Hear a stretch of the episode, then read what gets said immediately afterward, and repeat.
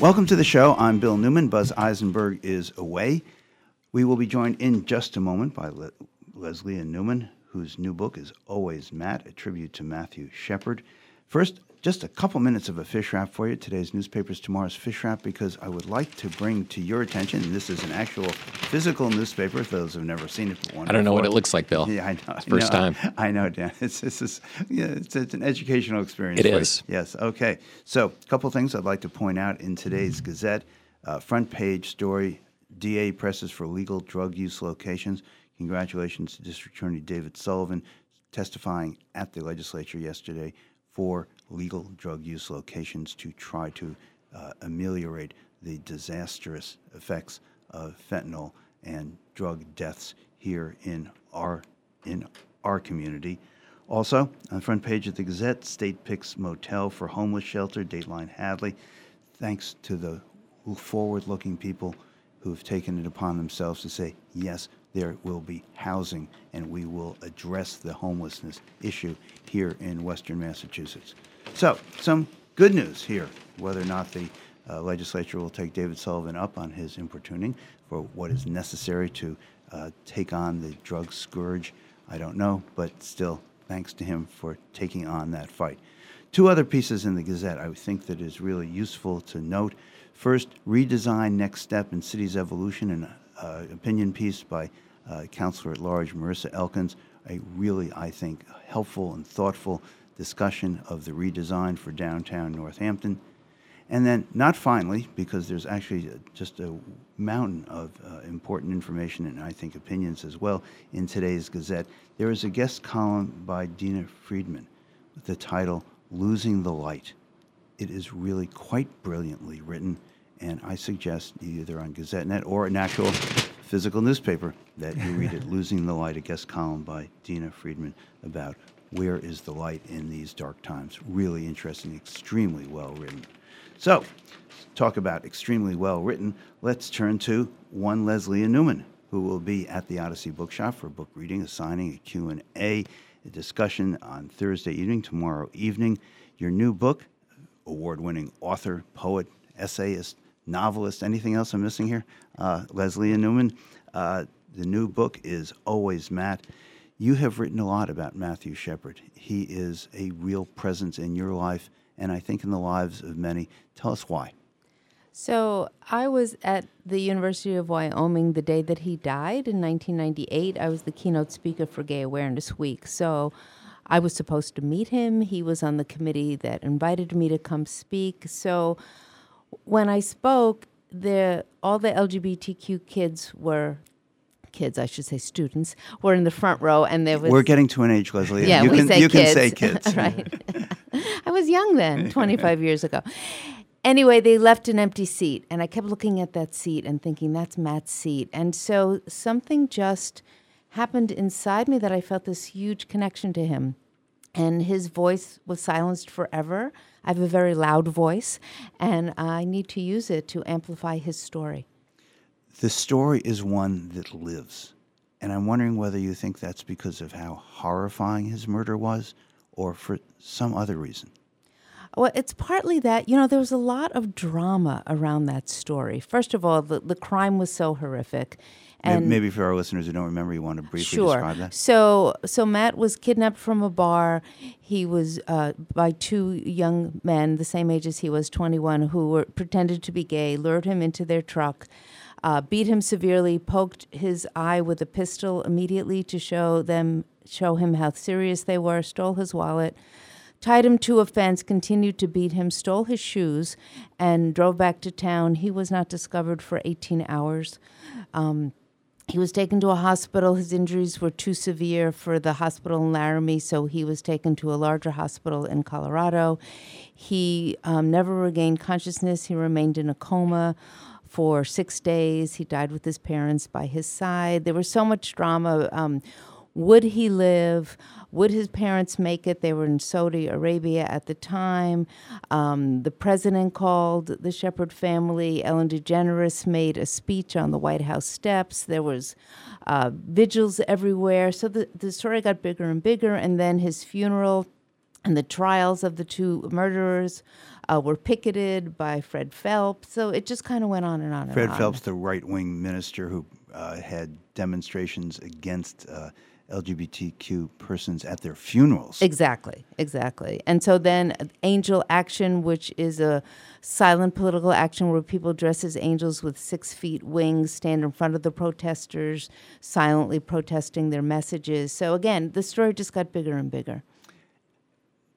It also lives. It continues to live. I mean, you're talking about 25 years ago, and yet the story is still poignant and still one that resonates today. And I'm wondering, in our world where attention spans can be a matter of seconds, why does this story, why does Matthew Shepard live? Well, I think in addition to, it was a big news story at the time, but it's still in our consciousness. You're still writing about it.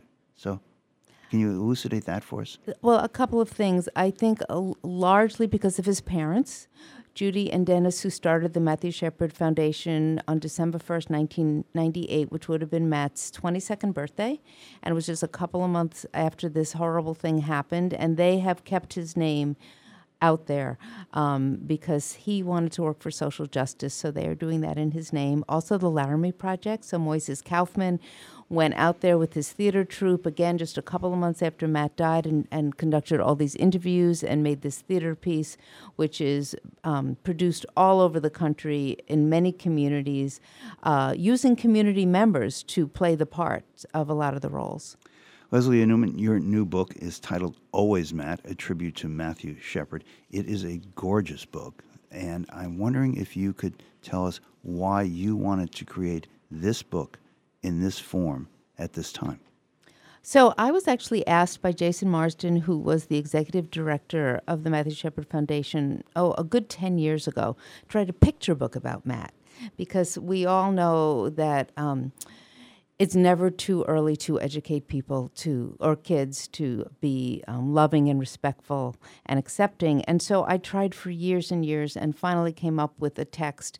And my editor, Howard Reeves at Abrams, said, "I love this, I want to do it. It's not a picture book, it's a family book," meaning that families would read it together, discuss it, and hopefully become inspired to make the world a better place in Matt's name.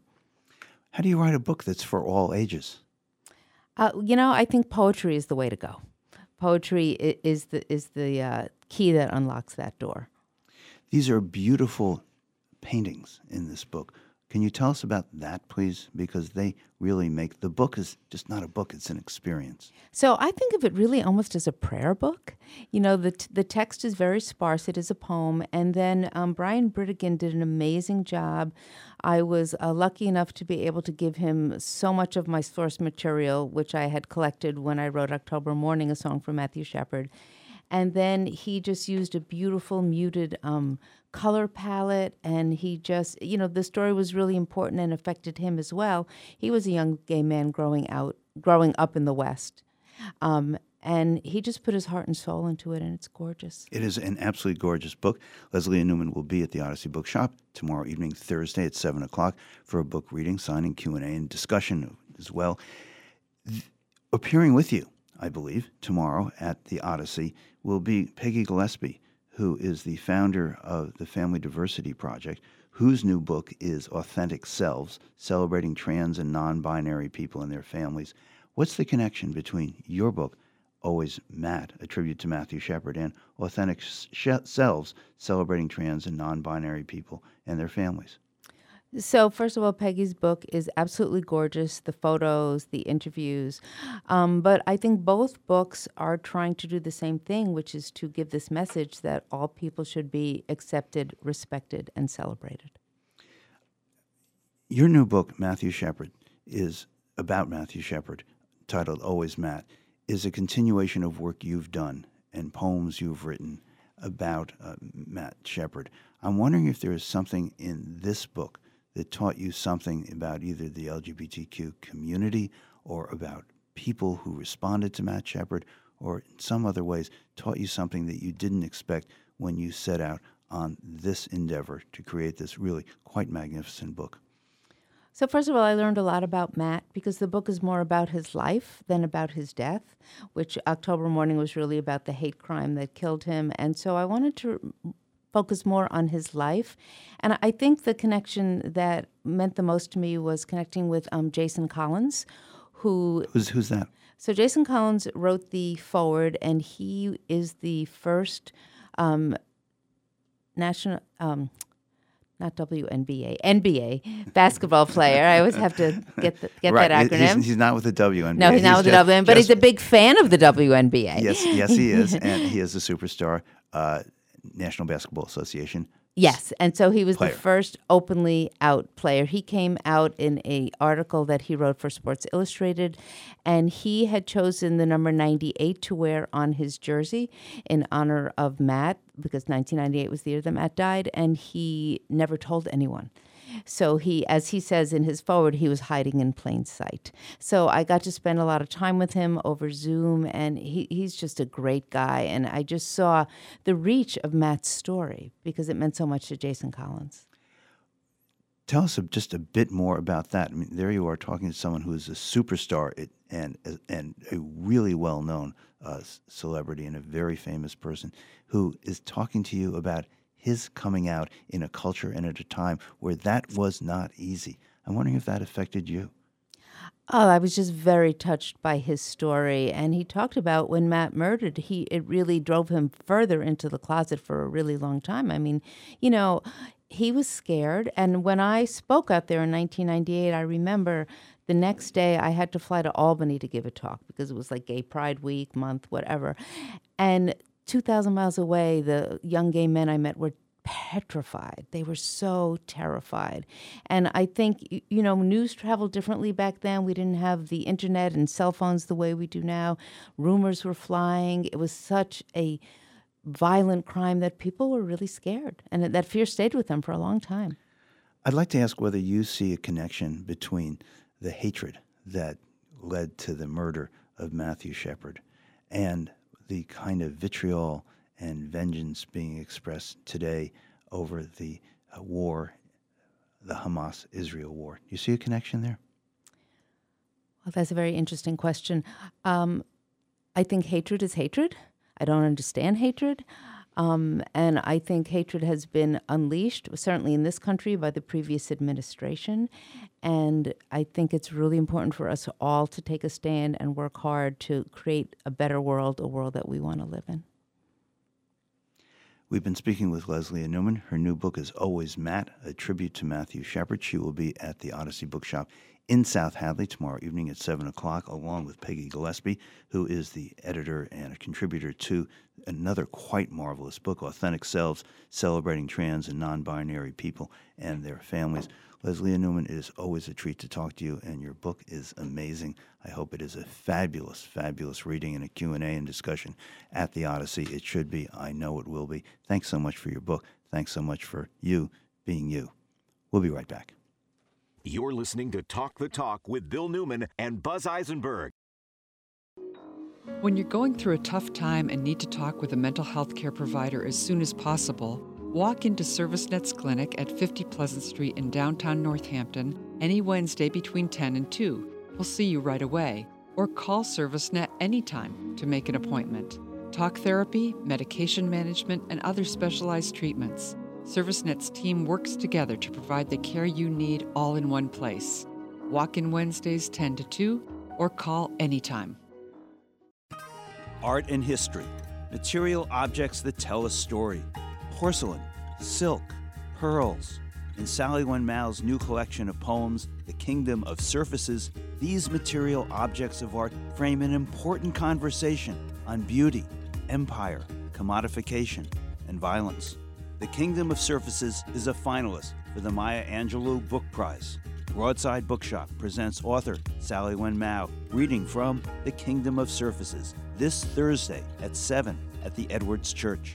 Following her reading, Sally Wen Mao will join in a conversation with novelist and poet Ocean Vuong. The reading is free and open to the public, but space is limited, so reserve your seat now at broadsidebooks.com. Sally Wen Mao, reading from The Kingdom of Surfaces, plus a conversation with Ocean Vuong, this Thursday at 7 at the Edwards Church, presented by Northampton's independent bookstore, Broadside Bookshop.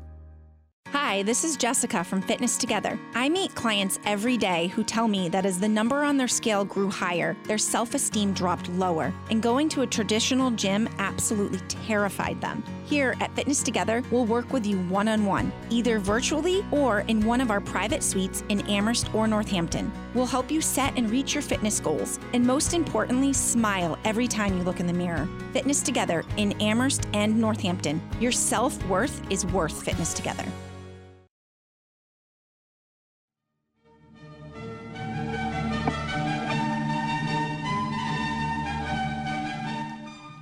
Welcome to NPR, Northampton Poetry Radio, with erstwhile Poet Laureate Rich Michelson. Rich Michelson, you have two very special guests with you and us today. The pleasure of the introduction, the microphone, it's yours. Thank you, Bill, and hello. Two very special guests indeed. My guests are Rabbi Benjamin Weiner and Jenna Schwartz, who will be reading this coming Saturday. Let's put this on your calendars right now. This coming Saturday at the Jewish Community of Amherst, which is on Main Street in Amherst, 742 Main Street, at 7 p.m. They will be reading with another Jewish poet by the name of Richard Michelson. So we're going to have some fun. This is an evening of poetry at the Jewish Community of Amherst. Everyone is welcome. You do not have to be Jewish to come. How's that? Yeah, a lot of people say you don't have to be Jewish to be Jewish. Okay. And you know, it's a tough time. It's a tough time, obviously, for all of us. You know, I think it's a good time for everybody to come and hear Jewish poets and hear what we have to say. This is not going to be a Israeli-Palestinian discussion, which the rabbi led beautifully to the congregation just on Monday night. But this is Jewish poets writing about Jewish history, about what's in their mind. Let's start with the rabbi. Hello, Ben. Hi, Rich. So Ben happens to be my rabbi. I am a congregant at the Jewish Community Amherst. He is also a James Joyce scholar.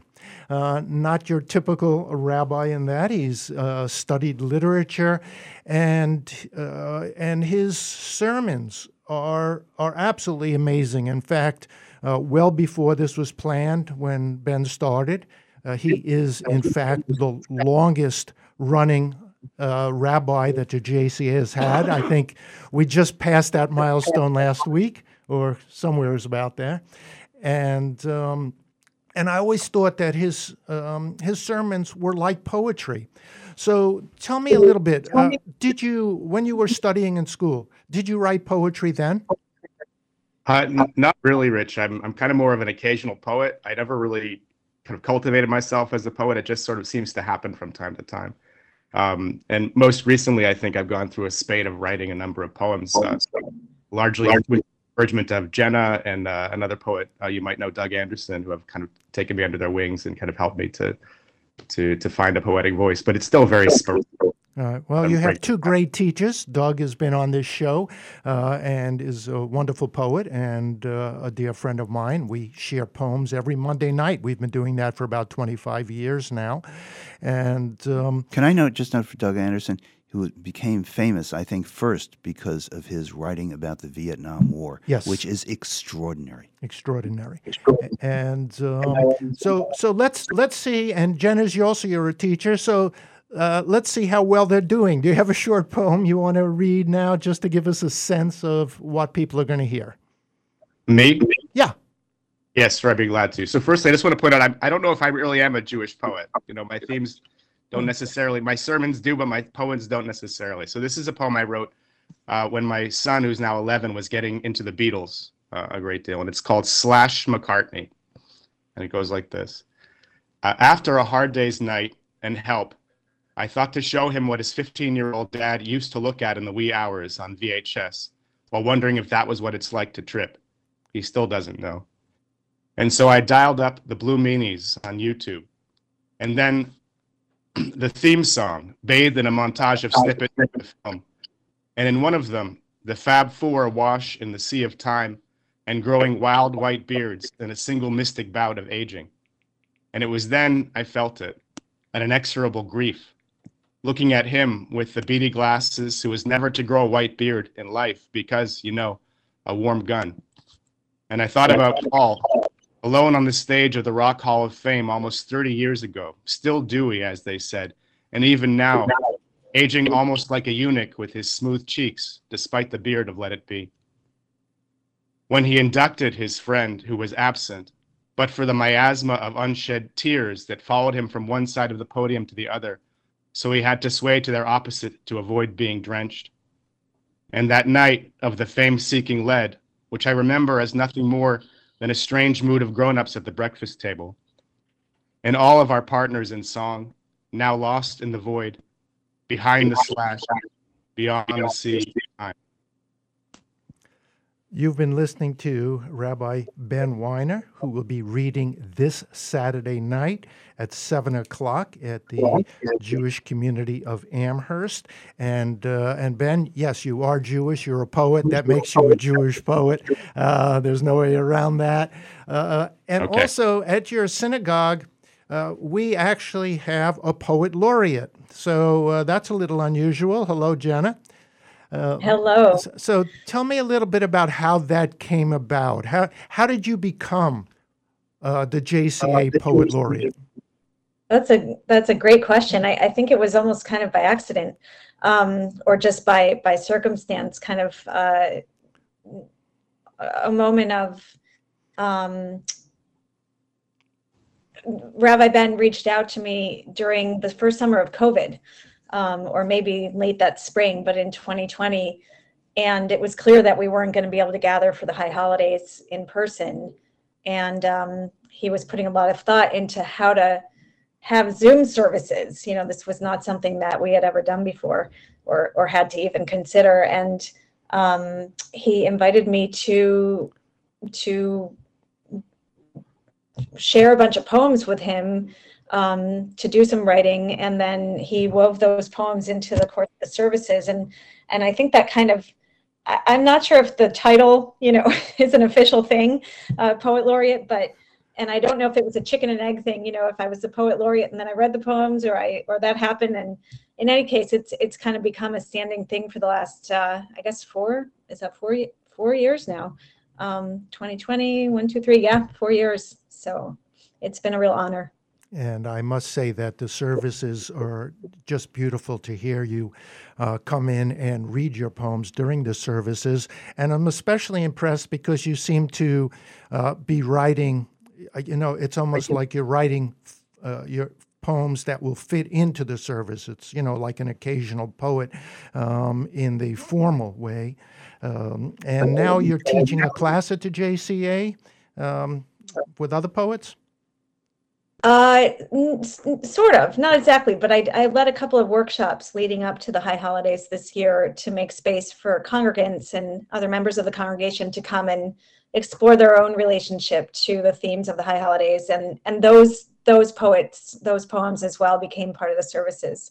So we've kind of expanded the whole thing over the last few years. Wonderful, and let's let people hear your voice if we could, if you have something to read now. Yeah, I'm going to read a poem from a book I published in 2016. And a lot of the poems in this collection I actually wrote during the Center for New Americans 30 Poems in November challenge, where you write a poem a day. And this was in the weeks leading up to and then just after Trump's election. So it was a pretty, as you all know, intense time. The poem's called They Say. They say don't negotiate with terrorists. They say don't take the bait. They say a bully is just a boy swinging his weight around the swing set. They say don't talk with your mouth full. They say it takes two to tango. They say how short. They say he said and she said. They say sign the petition. They say ignorance is bliss. They say every penny counts. They say children don't miss a thing. They say the walls have ears. They say we will take that into account. They say, can we get that in writing? They say, save one life and you've saved the whole world. They say it began with the word. They say love wins. And when I hear this, love doesn't play. And what I hear is love doesn't play because love is not a game. They say love is patient, love is kind. And that is when I start paying attention. That's Jenna Schwartz, who will be reading an evening of poetry at the Jewish Community of Amherst this Saturday at 7 p.m., 742 Main Street in Amherst. Everyone is welcome.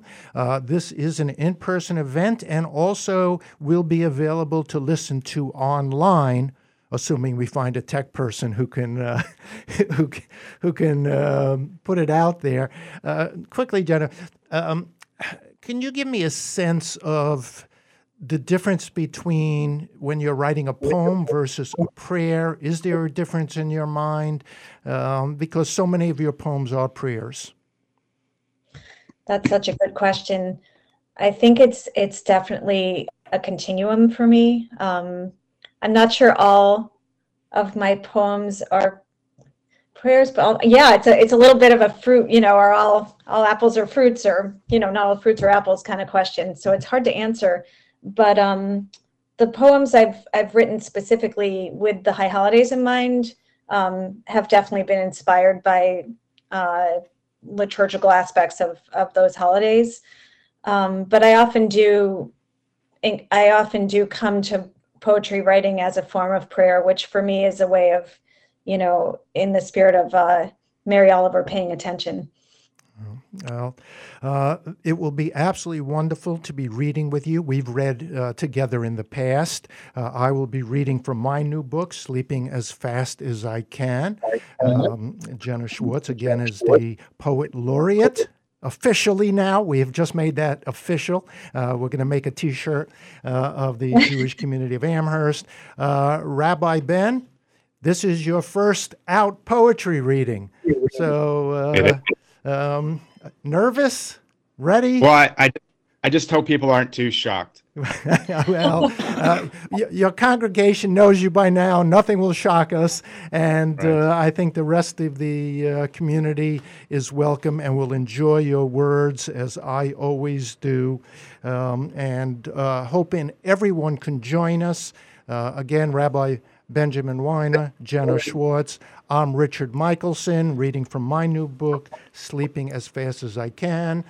Just as a little aside, I have a National Jewish Book Award and was a poet laureate too. So there we go. Come and hear me, come and hear these poets, and we welcome everyone. And let me make one last comment, if I might.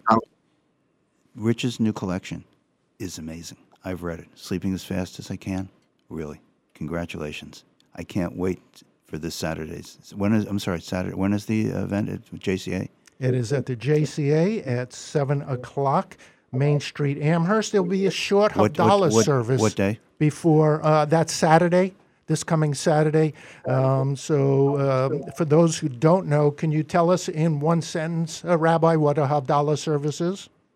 Havdalah is a very beautiful and brief ceremony we used to end the Sabbath and the Shabbat. And so since it's Saturday night, we'll do that first, and then we'll go on to the secular revelry poetry reading. And the key word for everyone who's coming, it's brief. You heard that, okay. Plus, there are refreshments afterwards. And as I like to say, what's not to like? A brief service, refreshments, poetry. Everybody come, join us. Thank you all for being with me today. This indeed has been NPR, Northampton Poetry Radio, hosted by our erstwhile poet laureate, Rich Michelson. We'll be right back. That love is blind. Well, I don't know, but I say love is kind. This is Talk the Talk with Bill Newman and Buzz Eisenberg. For WHMP News, I'm Jess Tyler. Families in need of emergency shelter are being sent by the state to live at the Knights Inn in Hadley. The state's Executive Office of Housing and Livable Communities plans to place more than 30 individuals at the Route 9 Motel because the state's emergency shelter system is nearing capacity. Hadley Town Administrator Carolyn Brennan has assembled a task force to address the basic needs of the people living there, made up of members of the town's public safety departments, building commissioners, schools, and others. A dozen school-aged children are among the people moving into the Knights Inn. The state will pay all costs associated with the housing, food, supplies necessary to care for the displaced people. Northwestern DA David Sullivan spoke at a statehouse hearing supporting the placement of safe drug consumption sites as urgent and necessary. The proposal includes a 10-year pilot program for supervised community injection sites to help prevent the spread of infectious diseases and potential overdoses. Similar sites have opened in New York and Rhode Island, while Massachusetts policymakers consider the legality of the sites from the federal government. Deerfield voters approved the borrowing of up to $5 million for road repairs after this summer's storms had a detrimental impact on the roadways. The borrowing must also pass at an upcoming special election. The town meeting also included a vote on the town acquiring the St. James Church on North Main Street, with $420,000 in Community Preservation Act funds, which residents also approved. Well, we're going to be in for a warm day today. Highs are getting into the high 60s, potentially even the low 70s. We're going to be seeing a lot of cloud cover, but that won't let you escape from the heat as we see temperatures this evening go into the high 40s and the low 50s. I'm Jack Wood with the 22 News Storm Team on 101.5 WHMP. For WHMP News, I'm Jess Tyler. Find local news and local talk for the Valley. If we didn't go for this project, the cost to repair the schools is estimated at $80 million, and we don't get help with that. So this vote is absolutely the smartest financial choice, and it's getting a building that we desperately need for our educators and for our students. Where the heart of the Pioneer Valley lives. 101.5 and 1400 WHMP. News, information, and the arts. Do you know what's going on in business in Western Mass? You do if you read Business West. Find out which companies are growing, which companies are innovating. Learn about people on the move, people taking the lead. Every issue of Business West is packed with business news, including incorporations, building permits, real estate transactions, and bankruptcies. Pick up a copy or read Business West online. The vital business news is in Business West, the business journal of Western Mass.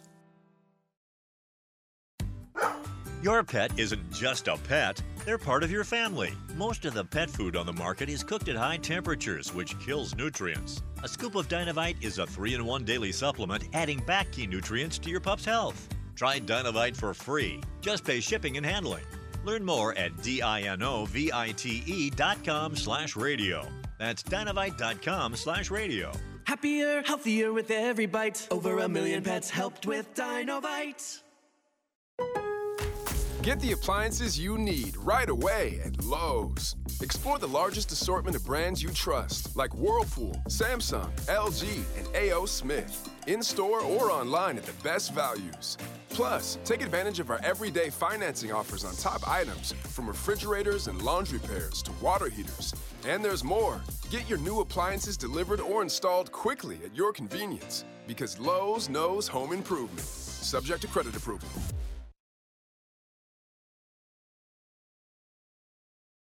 What's love got to do with it? Who needs a heart when a heart can be broken? Oh. This is our segment, Sex Matters, with our show's resident sexologist, Dr. Jane Fleishman. So, Dr. Fleishman, what is our topic of the day? Are you sitting down? Yes, I am sitting down. Okay. Well, I'm going to talk about sex over 60. Okay. A topic I've read about, yeah. Well, in my day job, Bill. Which is what? I'm a sexuality educator. Okay. I mostly talk to older adults. Okay. And a lot of older adults are under this kind of misconception that it's aging that causes difficulties with sex later on. But I have a different view, of course. Of course you do, Dr. Fleishman. And I think it's more about what I call ageism than aging. That we have a sense that when we get older, either if we hit menopause or andropause or our parts aren't working the same way or we can't move the same way we used to, it's all over for us. And in fact, the research proves just the opposite. So I thought today... The research proves what? Well... I'm so glad you asked. We're going to talk today about challenging ageism, one sexual pleasure at a time. Okay, just remember we like this job and like to have it at the end of the segment, but okay. I'm all ears. Dan's ready. Dan is so ready. My hand is on the button. So the first thing I want to say is I teach this stuff a lot, in person and online. I have a bunch of different courses.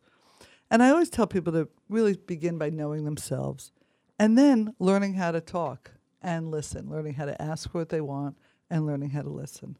So I want to give you all a little bit of the research today, but also I want to give you 10 tips. We'll see if we have enough time for 10 tips. So we might only have 6 tips, but we'll see. So according to the University of Michigan national poll that they did with AARP on healthy aging in romantic relationships, they found that 70% of people between the ages of 65 and 80 were in a romantic partnership. What's the percentage? 70%. That's high. Well, listen to that. 75% of those said that sex was an important part of their romantic relationship at any age. And did they do future? No, they don't. Did they follow up and find out what was wrong with the 25% who didn't agree? They didn't do that. Well, if they just wondering. They did. They didn't report it. But 40% of those were, almost 50%, were sexually active. And 75% reported being satisfied with their sexual life. So what you're telling us, if I got these numbers, because numbers tend to make people's eyes glaze over a bit, we have a lot of old people having sex. Having sex. Yes. And you know what's really interesting? Dan, stop smirking. As a young person, just stop smirking. Dan, listen up. This could be your future if you're lucky enough to grow old. But only 10% of these older adults were able to talk to their family or their friends or other people about the fact that they were having sex. So I thought that was quite interesting, too. But how often, as a young person, did you talk to your family about sex? Come on. Right. I mean, of course I'm not going to expect that these young people would talk to their parents, but maybe an older adult is a little bit more sensitive toward what their younger midlife children might have to say in terms of judgments. Because it strikes me that when you say that older adults, a group that I've read about. Me too, Bill. Me too. There we go. Older adults don't talk to other older adults about sex. It strikes me that what's the difference in age groups? I mean, as a practical matter, when you were in your 40s and 50s, did you hang out and talk with your friends about sex? Do most people? Right. I think you're onto something, which is that we're not really taught that sex is like another topic that is about health and wellness. And what I've been trying to do lately is to increase this idea of an umbrella of wellness that can include physical health, mental health, spiritual health, maybe financial health, and sexual health. And I haven't gotten that far. People haven't really bought into this, but I'm working on it. Yeah, well, if you go to TD Bank and sit down and say, "Hi, I'd like to talk about sex," they're going to... They may not be that interested. May not work that well, yeah. So do you want some tips, Bill? Sure. Yeah, okay, take notes. Ready? I'm going to take notes. I'm going to take notes because I'm going to give them to Buzz when he gets back. Okay. Poor Buzz missing all this good stuff. Tip number one, what I call get the lay of the landscape. You know, contrary to popular belief, older adults are sexual throughout their later years, as I just quoted from that recent report. And not only are people having sex, are they enjoying sex, but it's been shown that sex at an older age continues to improve overall health and well-being. And there was just a really cool article that came out in 2023 about sexual activity for older adults improving cognitive health, which you and I definitely want to know about, Bill. Wait a second. More sex, better quips on radio? This is fabulous. And you might remember them. I can't. That's cool for me. I can't wait to go home today. I mean, if I could remember all the jokes that I would love to tell, that would mean a lot more. Tip number one is learn the research, right? Know what's going on instead of adhering to these sort of ageist notions that it's all over. A woman came up to me once at the end of a class that I did here at the senior center, and she said, "My doctor told me that once I hit menopause, it was all over for me for sex." And I said, "Fire your doctor." Exactly. I said, "Please find a new doctor." And I'm so glad you got here tonight because that's the important thing, to learn more. So number one, learn the reality. Number two, Remember the Girl Scout pledge. Be prepared. Now, you were never a Girl Scout. I know. Listen, my brother got thrown out of the Cub Scouts, and that was the end of my career. Of course. Of course, your brother did. Were you a brownie? Yes, I was a brownie and a junior. And a Girl Scout? Yeah. And much, you are a Girl Scout? My goodness. And much to, my mother's displeasure, I left, about 10th grade because she was my leader. It was really terrible for her. Anyway, that's another show we'll talk about. But when I was a kid, being prepared meant making sure I had all the right stuff. So when you want to have sex and you're an older adult, plan it out. It doesn't work so great spontaneously. So make sure you have all your tools at your disposal, right? Your tissues, your water, your medications, whatever food you might want to continue to have while you're enjoying some sexual pleasure, lube, toys, make sure they're all charged, any medical alert devices just in case. You never know how raucous you'll be. Perhaps your music and a Bluetooth speaker. This reminds me a little bit about walking around as a teenager with a prophylactic in my wallet. For 10 years, right? For years. Just hoping. They don't work that well after a while. And there's the impression in the wallet. You can see that on all the teenage boys. Really. Okay. Be prepared. Okay. Be prepared beyond that, right? Number 3. Solo sex can be a gateway for you. For sexual pleasure, there may be no equal. So who knows your body better than you? And it can be equally good for pain relief. In fact, Dr. Beverly Whipple and her colleagues found that sexual stimulation can reduce chronic pain, and the neurochemical compounds released during an orgasm produce the greatest increase in pain relief, stuff like oxytocin. So solo sex or masturbation has been reported to improve sleep, lower your anxiety, and help you get out of bed in the morning. So it'll help you know yourself, which is really my very most important tip for all of us, to remember that no one knows our body as well as we do, and our bodies change. Erotically, we change. Neurotically, we change as well, but erotically, we change. Okay. Number 4. Sex can combat social isolation. This is a serious one. During COVID, we saw that social isolation was exacerbated for many, many people, including older adults. But sex can combat that because really finding a partner can be scary. And if you spend more time with your phone or your porn or your TV or the internet, maybe you need to try spending some time with real live people. So enlist your friends, go find a group that you really are interested in. There's a fantastic matchmaker here in the Valley. Find something that is interesting to you and then go do that. And maybe you'll find people there who are like you, who you might like. Does the research show that there is a difference in the way that people tend to end up in couples when they're older?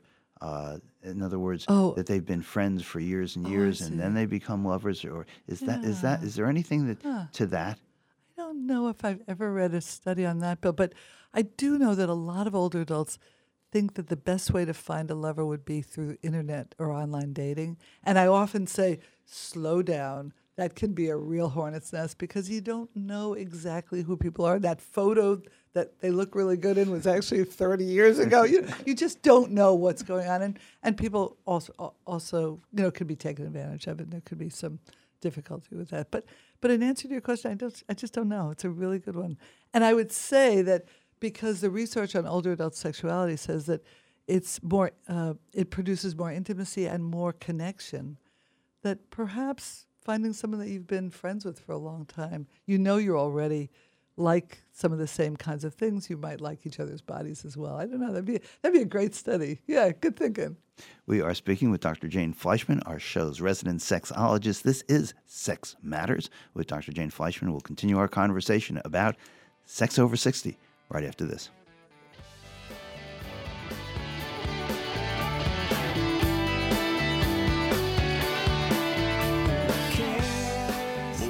The Talk with Bill Newman and Buzz Eisenberg, coming up right here on WHMP. Here comes the money. You could be one word away from $1,000. It's a grand in the hand on WHMP. Listen each weekday for the $1,000 keyword at around 8:15, 12:15, and 4:15. When you hear the keyword, just go to WHMP.com and enter it for a shot at $1,000. You have until midnight to enter the keyword of the day. It's a grand in the hand on WHMP. Complete rules and details on WHMP.com.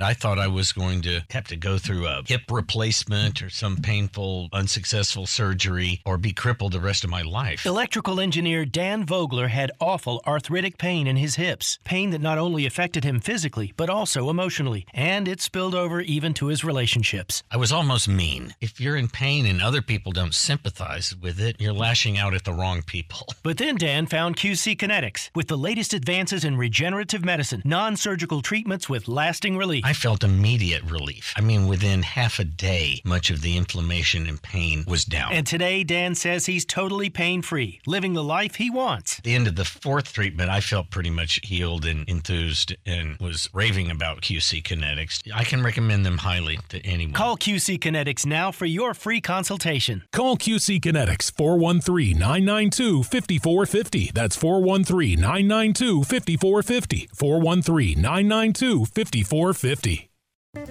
What's cooking at River Valley Co-op? Here's avid eater, grocery shopper, and co-op member Bill Newman. Rutabagas, sweet potatoes, turnips, and leeks. Local produce is rooting its way to the co-op every day. At the co-op meat counter, try coffee-rubbed hanger steak, a delicious mix of sweet and bold heat. New recipe, and you need just a pinch of this herb or that spice? Get just the right amount in the co-op's bulk department. River Valley Co-op, wild about local. Everyone is welcome.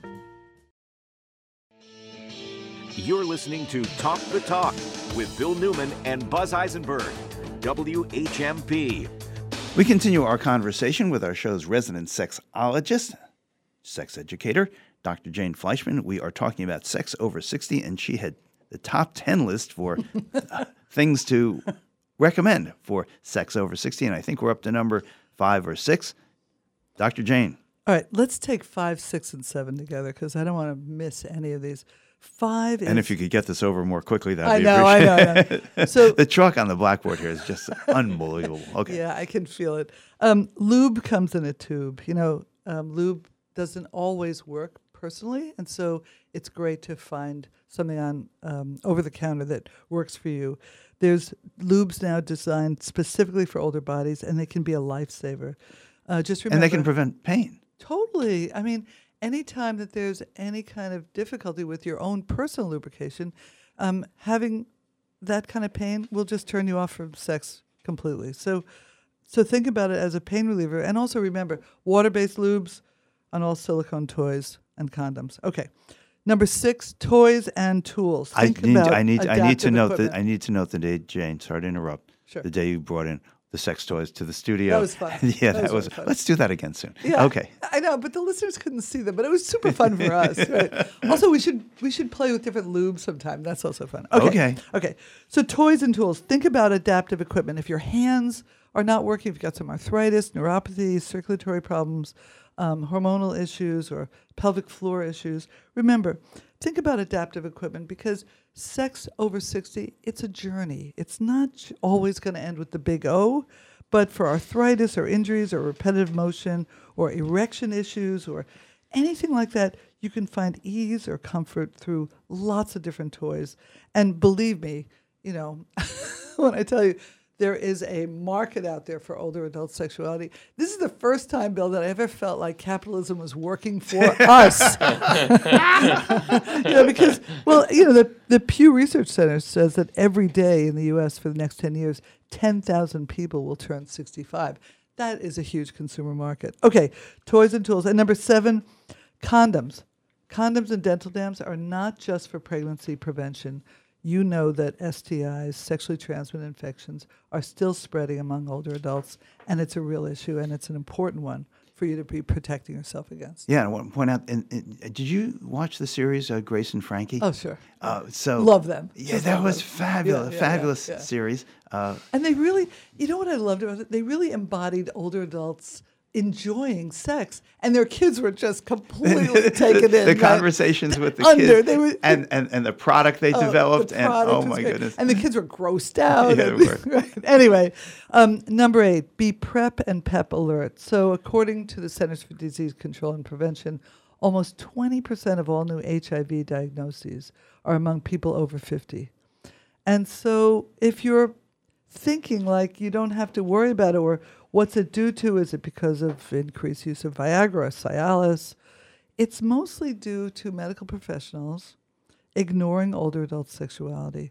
So remember the PrEP, pre-exposure prophylaxis, and PEP for post-exposure prophylaxis are available, and you can talk with your primary care physician or your nurse practitioner and make sure that you are getting protected. And one more thing about viral count. If your viral count becomes undetectable, it means you're untransmissible. So make sure that, you know enough about your HIV status, but also get tested. Let me ask you this. Do doctors have the appropriate, does your primary care physician have appropriate amount of knowledge about this? Because I think well, they might have knowledge, but they don't have much training. Somebody I know did a really interesting research project on medical schools' attempts to train their docs in sexual medicine, and they found that people were getting on average 1 hour. 1 hour, not one credit hour, 1 hour throughout medical school. So that's pretty bad. So go to your primary care physicians, you're 70, let's say, hypothetically, in your 70s or 80s, and say, I want to talk about sex. And they're going to cringe, probably, like your kids would. Right, right. So you've got to be educating them. All right, 2 more. Don't try to iron out the wrinkles. If you're afraid to look at your body, remember what's inside counts. We spent so many years lying about our age when we were younger. We tried to act older. Now we try to act younger. It's crazy. It's ageism. So why not make this a time when we say to heck with all that? And you're probably in the dark, so no one's noticing. There you go. And you're laying about 1/4 inch away from each other. Nobody's seeing any of it. And finally, number 10, be an explorer. Be an adventurer. Remember, know yourself. Learn how to ask and how to listen. And remember, it's the journey, not the destination. Yeah, but I would think that those conversations are as awkward, maybe, or maybe less awkward when you're older than when you're younger. I mean, it was hard to have conversations when we were young and we were sort of in the middle of the sexual revolution, but still hard to talk about. I think it's true, but I think also as we get older, we know time is short, and we know that pleasure could be the real change for us that could make life so much sweeter. Wow. I just want to end there, but we have 30 more seconds. Dan, could you play out appropriate music for us? I can. Wow. Maybe just redo that last statement from Jane Fleishman. Doctor, thank you so much for being with us. Yeah. We've been talking to Dr. Jane Fleishman on Sex Matters on Talk the Talk. Will you still be sending me a Valentine? Birthday greetings, bottle of wine. If I'd been out till 2:45, would you lock the door? Will you still need me? Will you still feed me when I'm 64? Find local news and local talk for the Valley, which says we need to appeal to the wealthy white people of our region because the marginalized people do not have money, which is true, but as we know, that's what happens when you have centuries of policies that are oppressive, that are racist. Where the heart of the Pioneer Valley lives. 1015 and 1400 WHMP. News, information, and the arts. The Food Bank of Western Massachusetts provides healthy food to families and individuals facing hunger in our region. And right now, with food insecurity the highest it's been in recent years, the Food Bank is distributing more emergency food than ever. Learn more about the Food Bank or get support for yourself and your family. Go to foodbankwma.org or call 413-247-9738. The Food Bank of Western Mass, committed to making sure our neighbors have enough to eat and leading the community to end hunger. WHMP Northampton and WRSI HD2 Turners Falls. This is Talk the Talk with Bill Newman and Buzz Eisenberg on WHMP. Welcome to Talk the Talk. I'm Bill Newman. Buzz Eisenberg is off today. We are joined by members of Valley Light Opera, because we want you to know about the upcoming Gilbert and Sullivan performance, 6 performances, at least 6 days, maybe more performances, at the Academy of Music. So pleased that we can have with us Kathy Blaisdell, who is a member of Valley Light Opera, indeed the coordinating producer of Valley Light Opera, and Thom Griffin, who is a player in Valley Light Opera, this production. Let's start with you, if I might, please, Kathy Blaisdell.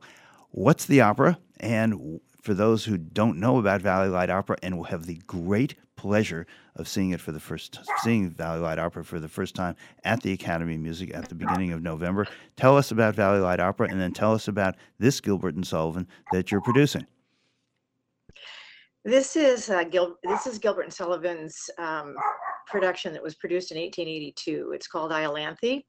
And it is a bit of a send-up of conflicts in Parliament, but using fairies and peers of Parliament as the main players. The Iolanthe is a fairy who had the temerity to marry a mortal, the Lord Chancellor, and that was 25 years ago. She was banished. And the opera starts when the Queen of the Fairies, I'm playing the Queen of the Fairies, but the Queen of the Fairies brings her back from banishment, and then a little bit of topsy-turvydom ensues as they go through the rest of the show. The show is performing, we are performing at the Academy of Music on November 3rd, 4th, and 5th, and also the 10th, the 11th, and the 12th. So 2 weekends, the first 2 weekends in November. The evening shows are Friday and Saturday, the 3rd, 4th, 10th, and 11th, and then we have Saturday matinees on the 5th and the 12th. Yeah, and the dog in the background, I'd like to thank the dog for participating and having all of those opinions and being willing to share them. Listen, I would like to know this.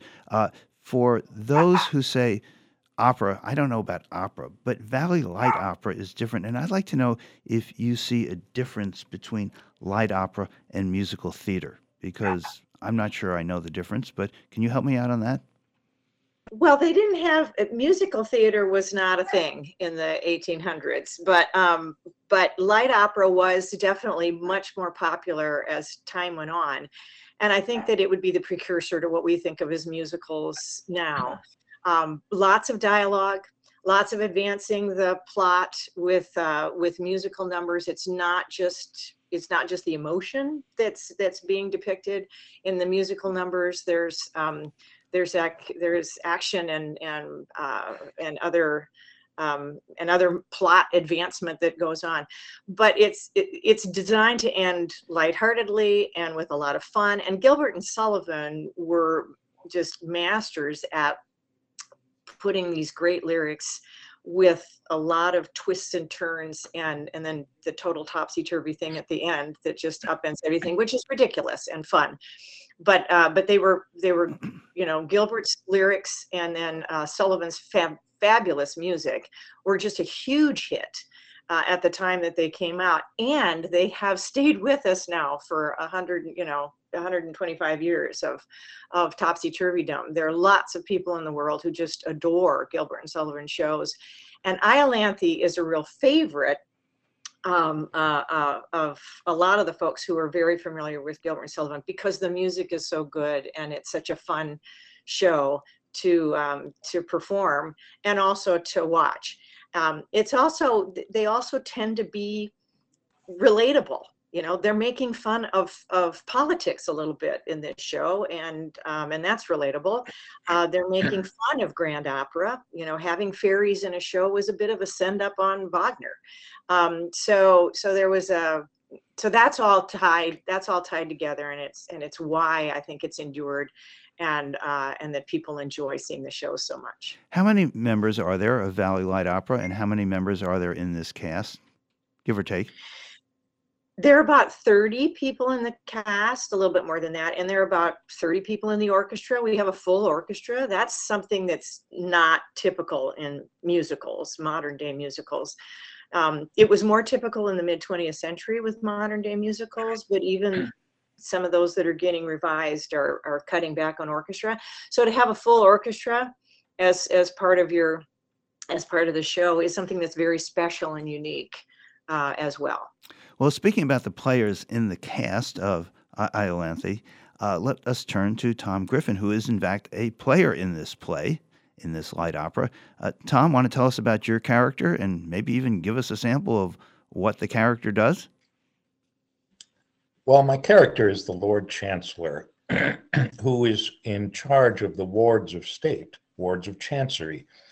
And I have the misfortune to be singularly attracted to one of them, but I'm in a perplexing situation. Let me give you an example.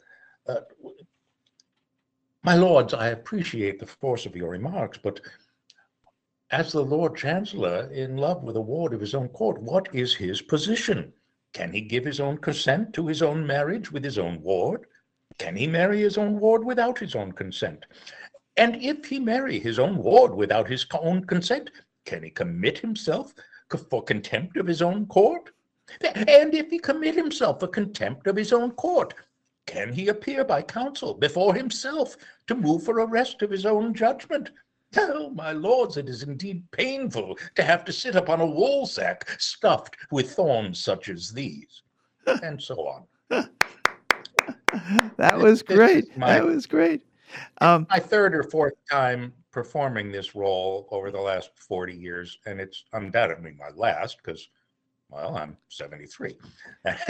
It's okay. We think 73 is a great number. Listen, I would like to know, how long have you been performing with Valley Light Opera? And what was your theatrical background before Valley Light Opera? Well, I mean, I've always performed since I was 5 and all through grammar school and everything. And I've always been musical. I was the church organist starting when I was 12. But then I didn't really do anything. I studied agronomy in college, and I just didn't, I commuted. I was already married. Anyway, when I was about 30, I just tried out for a light opera company down in Connecticut, and I've been doing it ever since. Wow. Is this one of your favorite roles? Well, they're all so very different. Yeah. I mean, it's a good role. And do you sing in the opera? Well, yes, quite a bit. But some of it isn't exactly singing. It's more, well, I guess you'd call it singing. Although our musical director prefers it actual notes rather than what I usually tell him. I just take them as suggestions rather than actual musical direction. How much fun is it to be in this play? Oh, well, it's a lot of fun. First of all, you get to meet all the people in the cast, which is always fun. And it would be a lot less fun if it was my first time doing it, because you don't remember things as well when you're 73 as you did when you were 33, so it's a lot harder to make changes and things. But it's easy to be a principal because there's always a hold down in front. So you don't have to really remember blocking it's not that complicated. There's a place for you, and it's pretty obvious. Well, let me go back, if I might, to Kathy Blaisdell and ask you, in terms of the casting of this, did you go out and find people, or are these people is the cast comprised of people who are engaged regularly with Valley Light Opera? Well, both. We have open auditions. We hold them in May and then we start rehearsals in September. And we do that because we like people to have a chance for the summer to really sort of dig into the parts.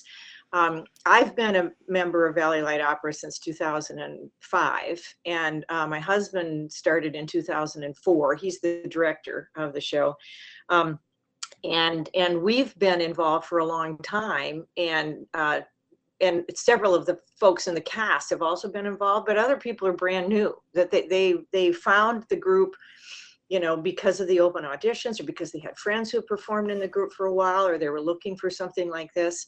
And that whole community theater aspect of it, to be able to embrace folks who have been around for a while and folks who just really want to try this exciting, fun thing.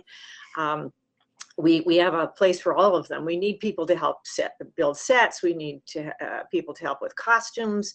And the sets and the costumes, they're all part of what make this magical and exciting and fun to do. Okay. Tell us when and where it is and how people can buy their tickets, please. Okay, so the show is at the Academy of Music.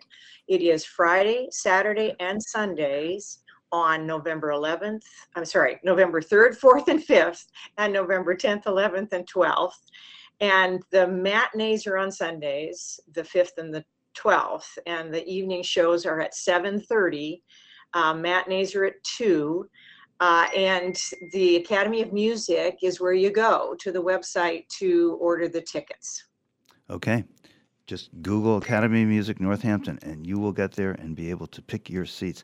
I can't wait to watch. I can't wait to watch and to see this play, Iolanthe.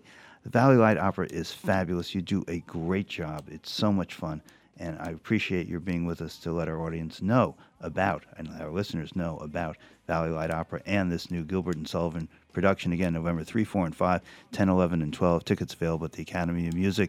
Kathy Blaisdell and Thom Griffin, thanks so very much. Break a leg. Thank you. You're very welcome. Bye now.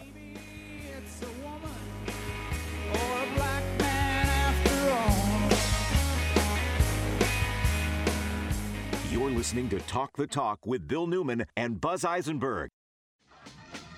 It's your home for the resistance. Tom Hartman, weekdays at noon. Get informed, then get involved. I'm Tom Hartman from the Tom Hartman Program. Intelligent talk, opinion, and debate. Join me every weekday, noon to 3, right here on WHMP. 101.5 and 1400 WHMP.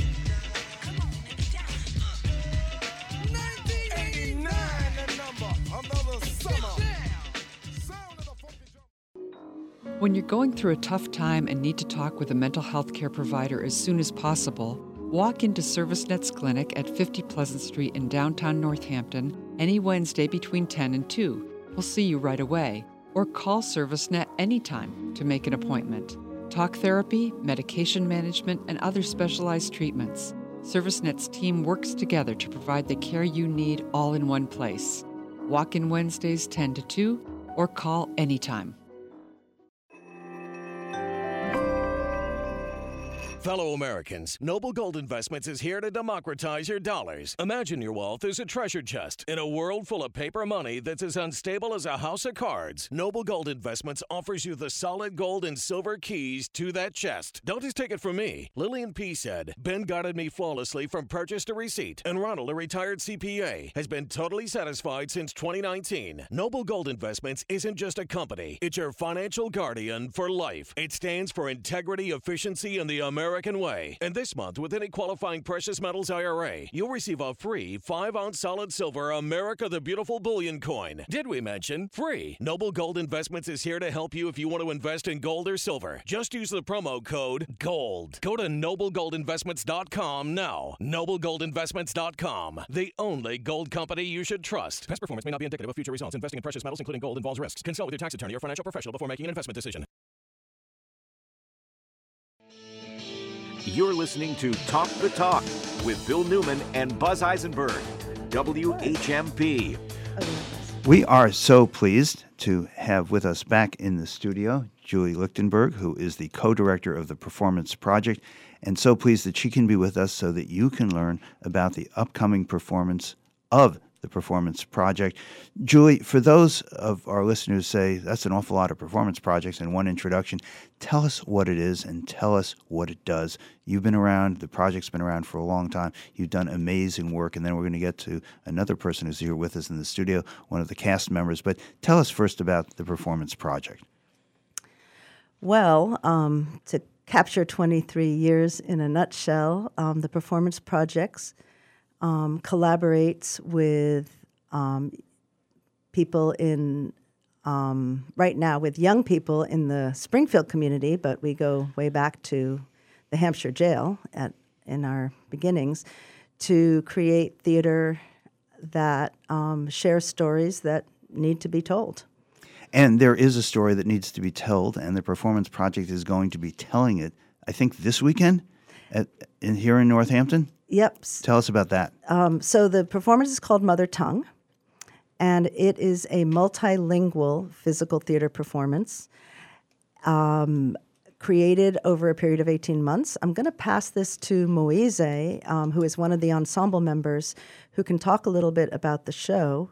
But it is this Saturday at 7 p.m. at the UU, the Unitarian Unitarian Universal Society of Northampton. Thank you. And yes, and it's a really powerful performance. Moise, would you like to? And yeah. What time is it? It's at 7 p.m. and tickets can be found. The ticket link is on our website, performanceproject.org. Performanceproject.org. Yes. You can buy tickets to this weekend's performance. How many performances? There's one show right now in Northampton. The piece is touring. We just performed last week in Springfield, and we received a National Endowment of the Arts grant to tour this piece. It's very exciting. It's a real new chapter for the Performance Project. Great. Well, let's turn to Moise, MJ, and tell us about the piece. Tell us what it's about, and tell us why it's meaningful for you. Thank you. My name is MJ. Like Julie said, I'm part of the ensemble member. The piece is called Mother Tongue, and personally, what it means to me is combining cultures and difficulties and struggles that all of us go through, and putting all of it in one show. And it combines different languages from all over the place and difficulties from all over the place, all of the countries, and combining them and putting them to one show. Yeah. How long have you been involved in First Generation and or the Performance Project, and how did you come to be involved? Okay, that's a really good question. I've been in First Generation, I would say, two years and a half now. I was introduced to Julie by my sister. Her name is Julita. And it was just another busy day in the summer, and my sister was looking for a part-time job in the summer, and Julie happened to be running the organization, and my sister happened to be one of the people that were interested, so she called me, and I was interested in it, so that's how I got to meet Julie Lichtenberg.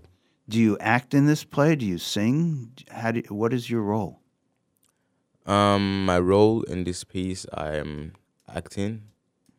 Can't say I'm a singer. I'm a singer, but I just don't sing in the piece. And I would like to know, let me go back to Julie for just a moment. Sometimes I identify you as being with First Generation, sometime with the Performance Project. This performance, the title of it is Mother Tongue. What's the relationship between First Generation, and the Performance Project? So the Performance Project is an organization, I guess, that started. I mean, we think of ourselves more as a multi-generational community, but the Performance Project got its name back in 2003, 2004, when we started writing grants as an organization. First Generation is a youth program in Springfield that invites youth to spend time in artistic and leadership training, and they begin to also become peer mentors, and they mentor younger children. And they train with professional artists and spend, usually it's over a year, creating a performance, and then they perform it, they facilitate conversations around it, and Mother Tongue specifically talks about language, culture, the struggle of different communities who have to leave their homelands and what they find when they come to the United States. And it wraps itself into racism in the U.S. and the school-to-prison pipeline. So it really merges global stories with local stories from the perspective of young people coming to the United States, but also Holyoke and Springfield youth.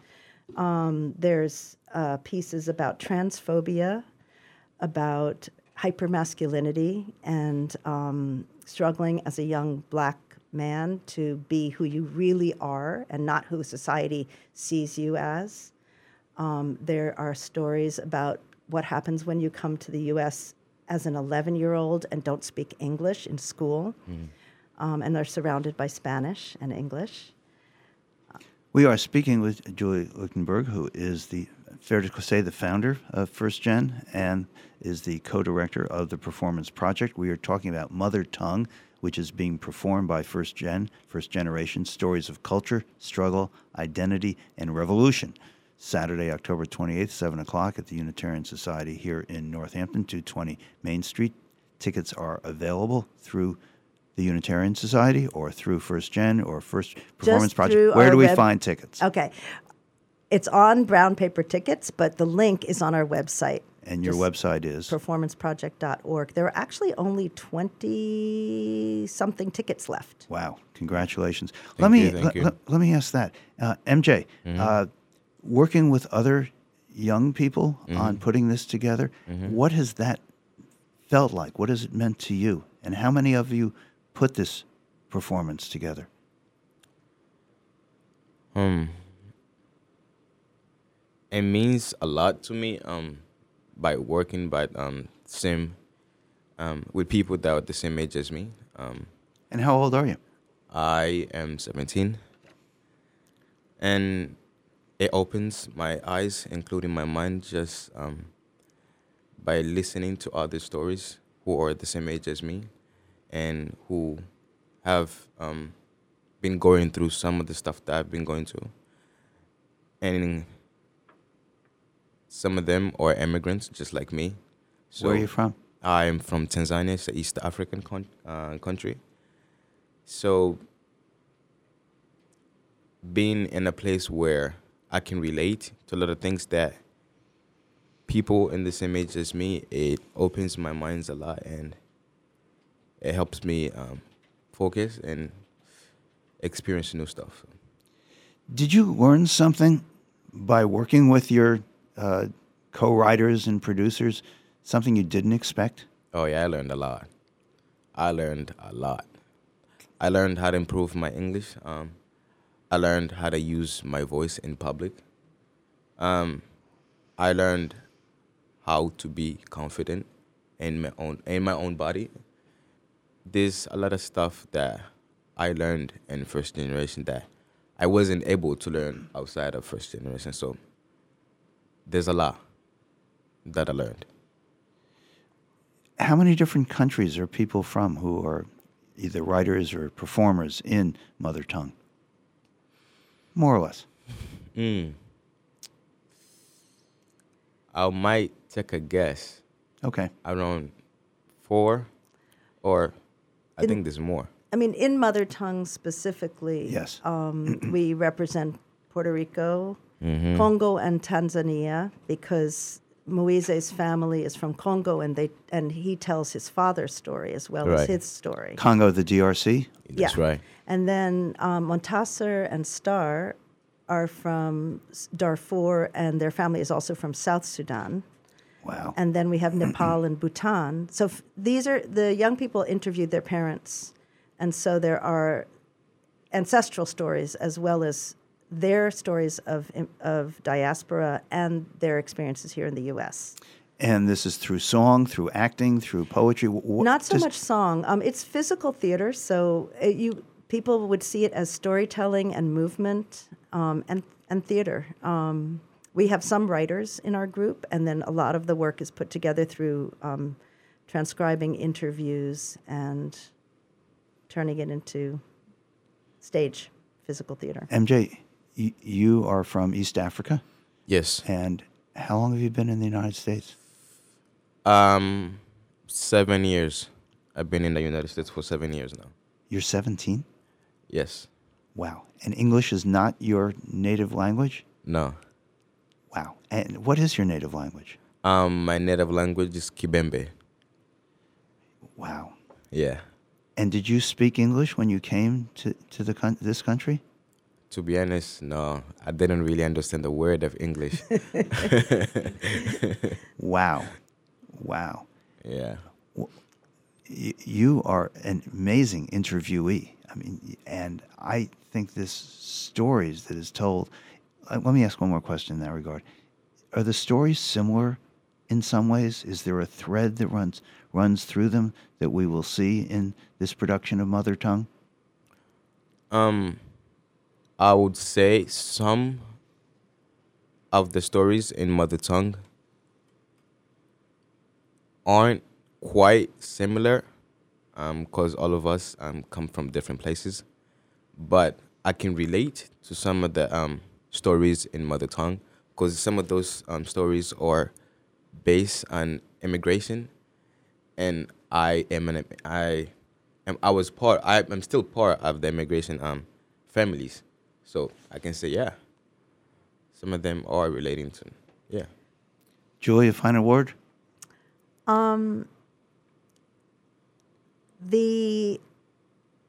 What I hope we've been.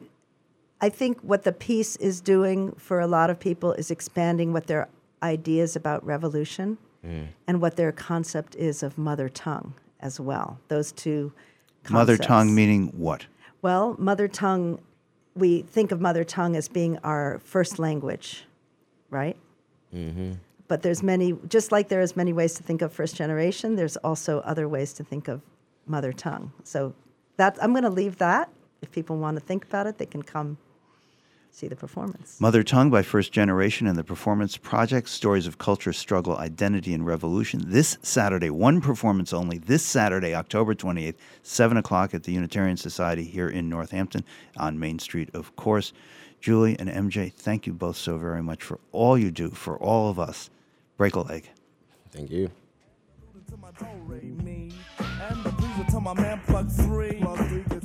This is Talk the Talk with Bill Newman and Buzz Eisenberg. For WHMP News, I'm Jess Tyler. Families in need of emergency shelter are being sent by the state to live at the Knights Inn in Hadley. The state's Executive Office of Housing and Livable Communities plans to place more than 30 individuals at the Route 9 motel because the state's emergency shelter system is nearing capacity. Hadley Town Administrator Carolyn Brennan has assembled a task force to address the basic needs of the people living there, made up of members of the town's public safety departments, building commissioners, schools, and others. A dozen school-aged children are among the people moving into the Knights Inn. The state will pay all costs associated with the housing, food, supplies necessary to care for the displaced people. Northwestern DA David Sullivan spoke at a statehouse hearing supporting the placement of safe drug consumption sites as urgent and necessary. The proposal includes a 10-year pilot program for supervised community injection sites to help prevent the spread of infectious diseases and potential overdoses. Similar sites have opened in New York and Rhode Island, while Massachusetts policymakers consider the legality of the sites from the federal government. Deerfield voters approved the borrowing of up to $5 million for road repairs after this summer's storms had a detrimental impact on the roadways. The borrowing must also pass at an upcoming special election. The town meeting also included a vote on the town acquiring the St. James Church on North Main Street with $420,000 in Community Preservation Act funds, which residents also approved. Well, we're going to be in for a warm day today. Highs are getting into the high 60s, potentially even the low 70s. We're going to be seeing a lot of cloud cover, but that won't let you escape from the heat as we see temperatures in this evening go into the high 40s and the low 50s. I'm Jack Wood with the 22 News Storm Team on 101.5 WHMP. For WHMP News, I'm Jess Tyler. Do you know what's going on in business in Western Mass? You do if you read Business West. Find out which companies are growing, which companies are innovating. Learn about people on the move, people taking the lead. Every issue of Business West is packed with business news, including incorporations, building permits, real estate transactions, and bankruptcies. Pick up a copy or read Business West online. The vital business news is in Business West, the business journal of Western Mass. You're a nonprofit doing good work in the community. You want to let people know? That's easy. Talk to Hannah. Tell her you want to have a PSA on WHMP. If you're a community nonprofit, WHMP helps you communicate. Have an event? Need donations? Volunteers? Talk to Hannah. She'll help you craft a message and we'll run it at no cost. Hi, it's Hannah. Email me at hward@whmp.com or call me at 586-7400. WHMP News, Information, and the Arts, and messages from community nonprofits. Sunday mornings on WHMP means polka. Celebrate the Valley's proud Polish heritage with Polka Carousel. Every Sunday morning from 8 till noon, TZ brings his award-winning Polka Carousel to the airwaves of the Valley, playing the polka classics and the latest polka hits. There are polka hits? Brought to you by Saluzniak Funeral Home, Northampton's funeral home for over 110 years and 4 generations of unparalleled, thoughtful memorial care. It's Polka Carousel, WHMP. I'm Sarah McEwen, the Nursing Director for Emergency and Ambulatory Services at Cooley Dickinson Hospital. Community hospitals are the cornerstone of health, healing, and well-being for our local community. It's a privilege and a pleasure to take care of our community, of you and the people you love. During this season of thanks, the Cooley Dickinson team is grateful to the community that supports us through your kind words, generous gifts, and legacy plans. Please visit us at CooleyDickinson.org/giving. You're listening to Talk the Talk with Bill Newman and Buzz Eisenberg, WHMP. We welcome back to the show Mara Breen, who is a professor at Mount Holyoke College, a professor of cognition, attention, perception, and she runs the speech lab as well. Interestingly, she has her undergraduate degree from Hampshire College and her doctorate in cognitive science from MIT. We had her on the show relatively recently, and there was just so much more we wanted to talk to the professor about that we asked her to come back, and she graciously said she would do that. So here we are. Professor Mara Breen, thank you so much for being back with us. I'd like to begin by asking something that I know is not the focus of your research, but there was an article in today's paper about psychologists discovering this reaction that people have to having a perception that someone is behind them, even though there isn't. And we'll leave aside for a moment. Those details are not really that important. But then they hear voices. It's not something that's somehow an affliction of mental disease. It is a part of the human condition. We hear voices, we hear words where there are no words, or we hear different words from what were actually spoken, or we read words that are different from what is actually written, which is very much in the wheelhouse of your research and your teaching. So can you tell us about that, please? Sure. And Bill, thank you so much for having me back.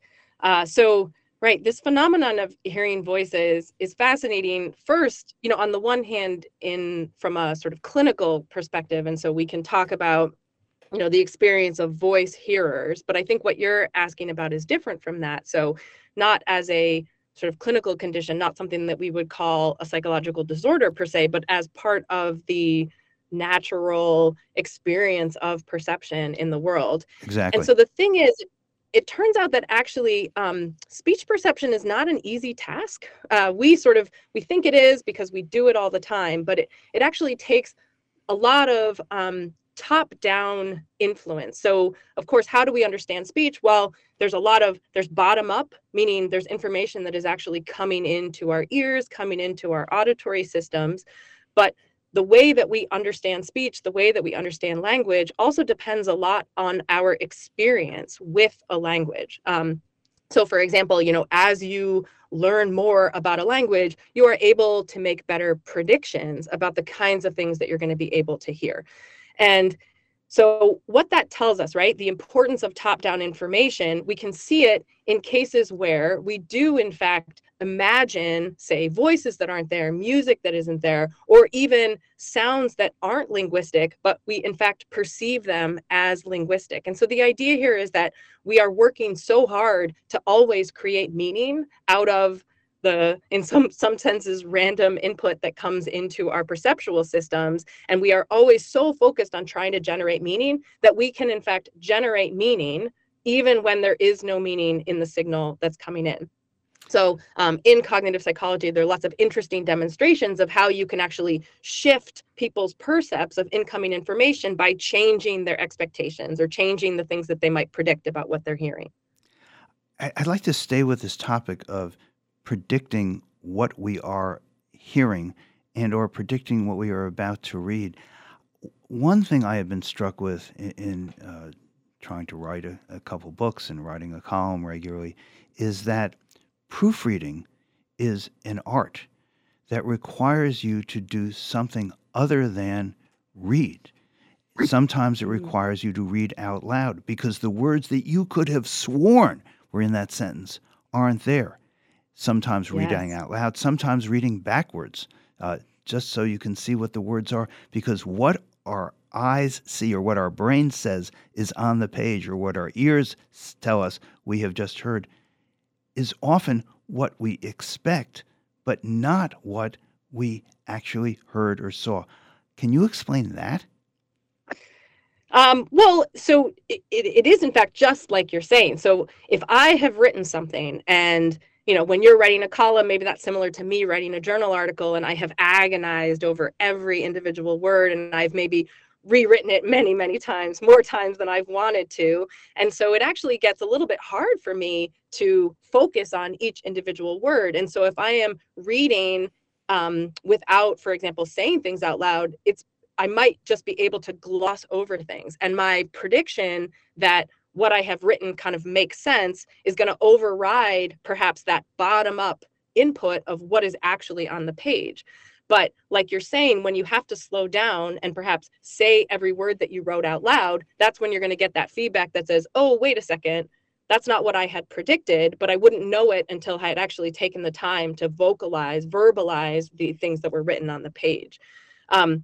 But there's lots of examples where we can see how our expectations, like I said, can override the incoming information. There's a very famous example. I just played it for students in my class the other day, where a speech scientist took the word legislature and took out the S in the middle, right? The legislature, and replaced that S with a cough. And so you hear the word legislature and you hear a cough. And the fact that you hear that cough over where the S is means that you actually don't perceive the missing S. You very easily just hear it as the complete word legislature. And it is because, once again, you have this strong top-down prediction of that is the word that I'm going to hear. And then because you have enough kind of uncertainty about what's coming in, because the cough is kind of masking where that S has been removed, you can very easily just fill it in with your expectation. In that regard, I'd appreciate your perspective on this. One thing that lawyers, criminal lawyers in particular, know is that eyewitness identification is notoriously inaccurate. And yet people get on the witness stand and say, I swear that was the person I saw. They're not lying. They are sincere, and juries believe them, and innocent people go to prison for decades. What's that? Is that a matter of, well, it's our lying eyes? Explain this phenomenon, if you could, please. Yeah, that's really great. That's a really fundamental challenge. So a lot of this has to do with our sort of misunderstanding about the way our memories work. So we kind of maybe think that the way our memory works is like a video camera, and we just kind of go through life recording everything that happens. But that is certainly not the case. And in fact, what we know is that memory is constructed over and over again, by which I mean every time you pull something, say, from long-term memory into your sort of conscious working memory at the time, the possibility of that, it's possible that memory could change, and that things that are happening in the current moment could then color that memory. And what we know is that every single time we bring a memory into consciousness, it's malleable, it's changeable. So what that means is if you had an experience, right? Often eyewitness testimony is important in very traumatic situations, right? Challenging situations. You may not have encoded it correctly the first time because of the heightened emotionality of the scenario. But moreover, every time you are asked to recall that memory, it's possible that it can be changed. And what that means is, as you recall that memory, if there's other sort of suggestive evidence that comes in, that can change how you perceive. So there's a very famous study that we talk about in Intro Psych by scientist Elizabeth Loftus. She had participants watch a car crash, so an accident between two cars. And after people watched the accident, she would ask them a simple question. She would say, how fast were the cars going when they bumped into each other? Or she would ask them, how fast were the cars going when they smashed into each other? And it turns out that just changing the way that you describe the interaction between those two cars as either bumping or smashing actually leads to different estimates about how fast the cars were going. And so if you say, how fast were the cars going when they smashed into each other, people will give a higher estimate of how fast the cars were going. So this is an example of how suggestibility can then influence the way that we remember things, right? Even things that we explicitly saw. We are speaking with Professor Mara Breen, who is a professor of psychology in the Psychology and Education Department at Mount Holyoke College. She directs the Cognition, Attention, Perception, and Speech Lab at the college. I would like to follow up this question that we've been discussing with one other aspect of criminal law that keeps bothering me, has for years. It's the story of the bar fight. And everyone thinks, well, everyone's been drinking, and that's why 20 different people described what could have been 20 different events. It's just not the same place or time. You would not recognize one from the other. And yet I think it's not just a matter of alcohol. It's a matter of who the person is at that moment that has them perceive of that interaction very differently. She can't hear me. Well, okay, we're going to take a break. We'll be right back. We're going to fix the technical problems right now.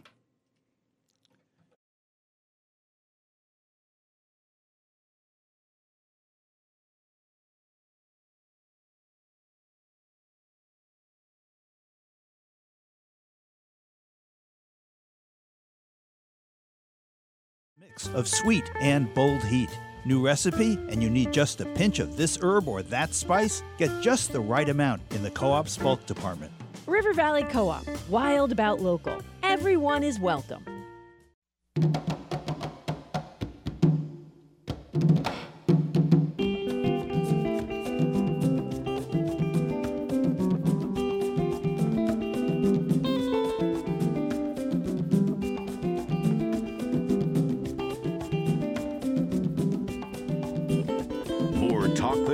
With Bill Newman and Buzz Eisenberg, coming up right here on WHMP. Here comes the money. You could be one word away from $1,000. It's a grand in the hand on WHMP. Listen each weekday for the $1,000 keyword at around 8:15, 12:15, and 4:15. When you hear the keyword, just go to WHMP.com and enter it for a shot at $1,000. You have until midnight to enter the keyword of the day. It's a grand in the hand on WHMP. Complete rules and details on WHMP.com.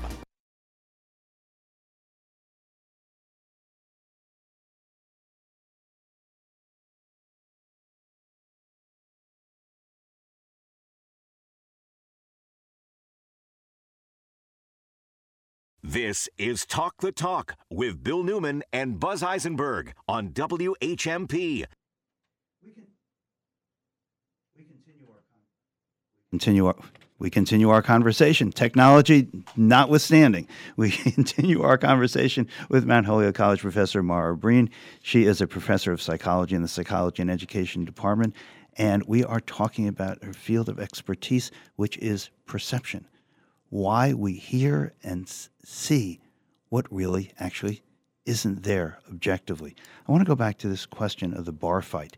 Why, leaving aside the question of the influence of alcohol, 10 or 20 different people see 10 or 20 different fights. Why?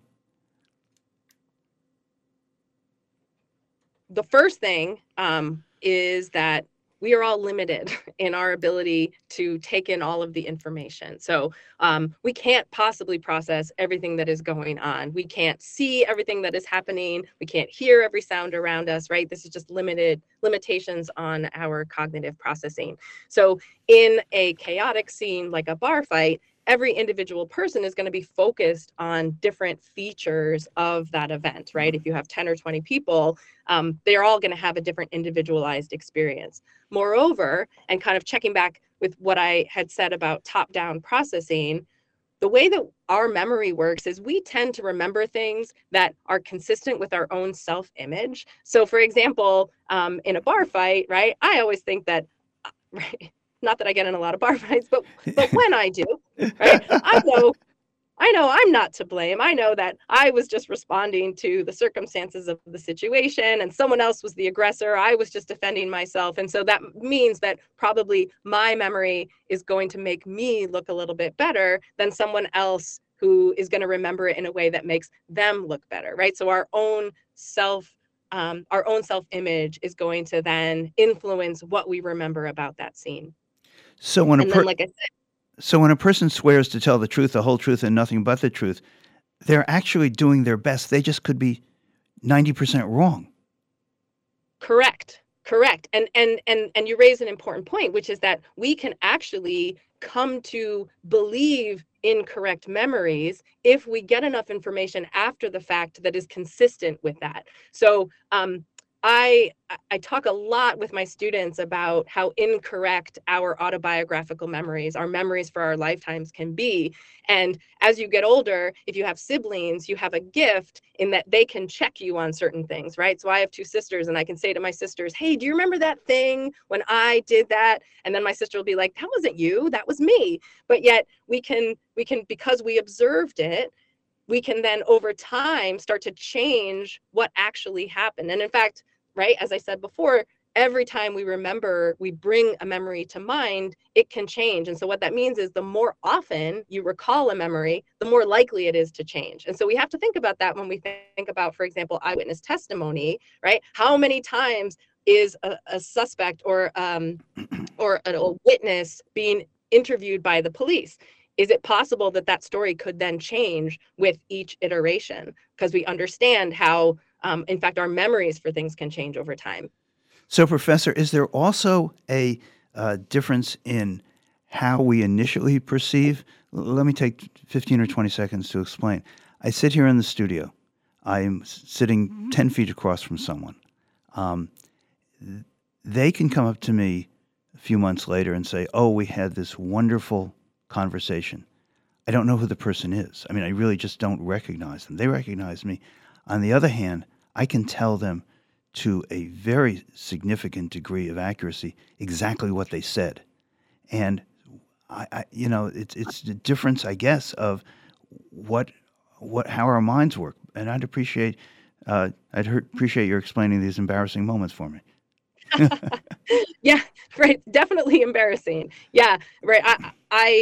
I get so frustrated with, as I get older, my inability to remember names, which I've always been so proud of myself. And so I think one of the things that contributes to that is, once again, like, how are you interpreting the conversation and what's important to you about the conversation? And so even when we're having these conversations, we can individually be focused on different components of it, right? So maybe you're more focused on the individual words that are being said, and therefore you don't necessarily have the attention to process everything about that person visually. And again, it's like, what's going to be important to you? So recognizing that we can't possibly perceive, let alone remember, every interaction that we have and every detail from our environments, we're going to prioritize remembering and focusing on those features that are most critical to us and what we want to get out of that interaction at the time. We are speaking with Professor Mara Breen. And then that is not most relevant. Thank you. I didn't mean to interrupt. We are speaking with Professor Mara Breen, Professor of Psychology at Mount Holyoke College, where she directs the Cognition, Attention, Perception, and Speech Lab. What is that lab? What do you do there? Yeah, great question. So we are really interested in language. We're interested in how people both produce language and how they perceive. We're interested in the cognitive processes that support that. So just like we've been talking about, I'm interested in how attentional processes influence how we perceive language. I'm also interested in I'm very much interested in how we can organize information in time. And we look at that through not only a language lens, but also through a musical lens. And ultimately what we're trying to understand is How can the organizational features of sound, in particular rhythmic structure and phrasing structure, how does that help people more effectively understand language? And so I've done a lot of work with adults asking these questions. We've looked at reading studies, we've looked at perceiving language, we've looked at spoken production, and currently we're really focused on literacy development. So we're currently involved in a study with 6 to 10-year-olds, and we're focusing on how do their abilities to organize sound in time predict their ability to be good readers. So that is, are kids who are better at organizing sound within their brains, are they actually also better at reading comprehension? And so we've got a long-term study where we're recruiting kids 6 to 10 to come to our lab, which is currently located down in Springfield, to participate in our studies there. Is all this work being done in English? That's a good question. In my lab, we mostly work in English because that is, you know, who is here in our environment. But work in reading and work in language, it's critically important that we explore all of these features across languages because languages can vary so dramatically. I'm happy to say that in my lab, we have explored different languages. So we've done some work on Spanish production. I've even done some work on Chinese and the features of production of Chinese sentences in collaboration with my students who speak Spanish as a native language or speak Chinese as a native language. And what we're ultimately really interested in is figuring out what's common across all these different languages. Well, we are going to leave it there. We've been speaking with Professor Mara Breen. Please come back. I have so much more to ask you. I hope you will. Professor, oh, I would love to. Thank you so much, Bill. Thank you so much. I really, really appreciate this. This has just been fascinating for me, and I hope for, and I think for our listeners. Let me turn, if I might, to our news director who wants to give us news about tonight's broadcast. I just want to talk about the fact that you are going to be out, and are you going to be in the competition itself, or will you just be commentating? No. I was in the spelling bee competition once. Once was enough for my team. We did get through the first round. I take great pride in that, and I thought we should leave well enough alone. Well, you will be out. I just wanted everybody to know what time it is and the location, and you're going to be out there with Steve Sanderson from our sister station. Yes, we're going to be broadcasting from the Northampton Education Foundation Spelling Bee at Bombeck Center for Arts and Equity tonight, beginning at, I think, 6 o'clock, and we are going to make fun and fascinating our description of how paint dries. People spelling. It's really fun. It's really interesting. 6 o'clock tonight, we'll be doing it live from Bombeck's. All right, looking forward to that. That is going to be with Bill, of course, and Steve Sanderson. We will be broadcasting live starting at 6 o'clock, so make sure you tune in for that. It is going to be great. Stick around, too. We've got a rebroadcast of Talk the Talk coming up from 4 to 6 today. Hi, I'm Jane Wolfe, Executive Vice President of Residential Lending, asking you to come on over to the co-op. It just makes sense. And dollars, Jane. I'm Angie McClay, Residential Loan Underwriter, and we want you to know we've extended our mortgage promo, so there's more time to save on your mortgage closing costs. That's right. There's still time to save up to $1,250 when you obtain a pre-approval from GCB. We make it easy to apply online at bestlocalbank.com or at any of our branch locations. Our local, experienced mortgage team is happy to help walk you through the process and answer any questions you may have. So apply online or come see us in person and receive a $750 closing cost credit plus an additional $500 when we pre-approve you. Close by November 30th. Be a new first mortgage customer or refinance from another loan provider. Minimum $100,000 loan, subject to change or end without notice. Other conditions apply. See bank for details. Greenfield Cooperative Bank is an equal housing lender. Member FDIC, member DIF. You can count on your friends at the co-op. WHMP Northampton and WRSI HD2 Turners Falls, WHMP.com, a Northampton Radio Group station.